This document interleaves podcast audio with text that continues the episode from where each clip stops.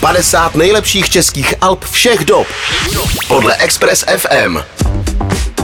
V našem žebříčku přehledu 50 nejlepších českých alb se podíváme na 31. příčku, kde sídlí deska Bingry Wingry z roku 2005, kterou natočili bratři Orfové. Ten důvod, proč se jejich debit dostal do našeho žebříčku, je, že z neznámé kapely Skrnova eh, přistál na českou hudební scénu jako nečekaná kometa z vesmíru, tehle ten zjev do všech detailů propracovaná nahrávka, stylově vycházející z tehdy populární folktroniky, ale přitom naprosto svébytná. Bratři Orfové si vytvořili svůj vlastní svět, v textech používali dokonce vlastní originální slova, jako třeba Telesfaces nebo Glor. Je to vlastně koncepční deska o chlapíkovi, co se jmenuje Serge Vantoš a žije ve fiktivním futuristickém městě Bingry Wingry. Celá nahrávka je velmi intimní, vtahující a jedním slovem kouzelná. V tuhle chvíli už máme na telefonu Lukáše Novotnýho. Lukáši, zdravíme vás, vítejte v Éteru Express FM. Krásný večer všem posluchačům, přeju i vám. Co vás jako první napadne, když se řekne název desky Bingry Wingry? No, tak první napadne ta deska a potom mě napadne taky spousta dlouhých večerů v našem malém městě v Krnově a spíš dlouhých nocí než večerů teda, no.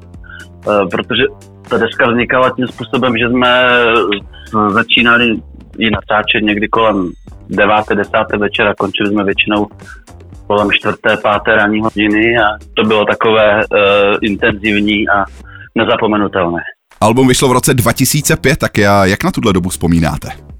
To byl takový, taková doba, kdy jsme ještě jako byli o něco mladší a já jsem ještě chodil do školy a mohl jsem si dovolit právě věnovat uh, veškerý čas uh, tvorbě a přemýšlení o hudbě a nějakým takovým zmotňování svých, svých snů za což jsem jako vděčný hodně kamarádovi Ivánkovi, kteréhož to písničky na Bingry Wingry jsou a já jsem s ním mohl být u toho a povedlo se nám udělat to, to, co jsme udělali. No.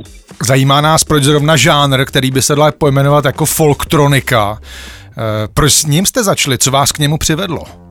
No, právě ta doba. My jsme začínali teda jako mnohem dřív a uh, prakticky jsme si chtěli zkusit udělat eh, folkové písničky tím způsobem, že si je nahrajeme po svém.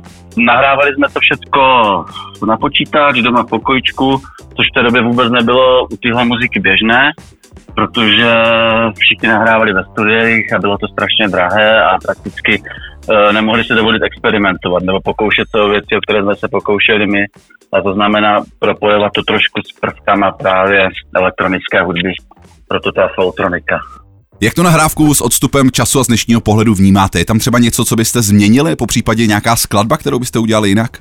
Já bych právě na to neměnil vůbec nic, já jsem vlastně se vším spokojený a i před tímhle rozhovorem jsem si to eh, chtěl trošku připomenout, eh, takže jsem byl příjemně překvapený, že pro mě ta deska vlastně nějak extra ani nezestárla, pokud pomenu tu technickou stránku, která by vždycky mohla být lepší, ale i tam to má právě svoje kouzlo v té nedokonalosti a v těch věcech, které třeba by někdo chtěl změnit, ale já už si myslím, že tam prostě k tomu patří a dává tomu ten charakter. Lukáši, děkujeme za váš vhled a teď už se podíváme na desku Bingry Wingry. Tady jsou bratři Orfové a single Vzduchem. 50 nejlepších českých alb všech dob. Všech dob. Podle Express FM.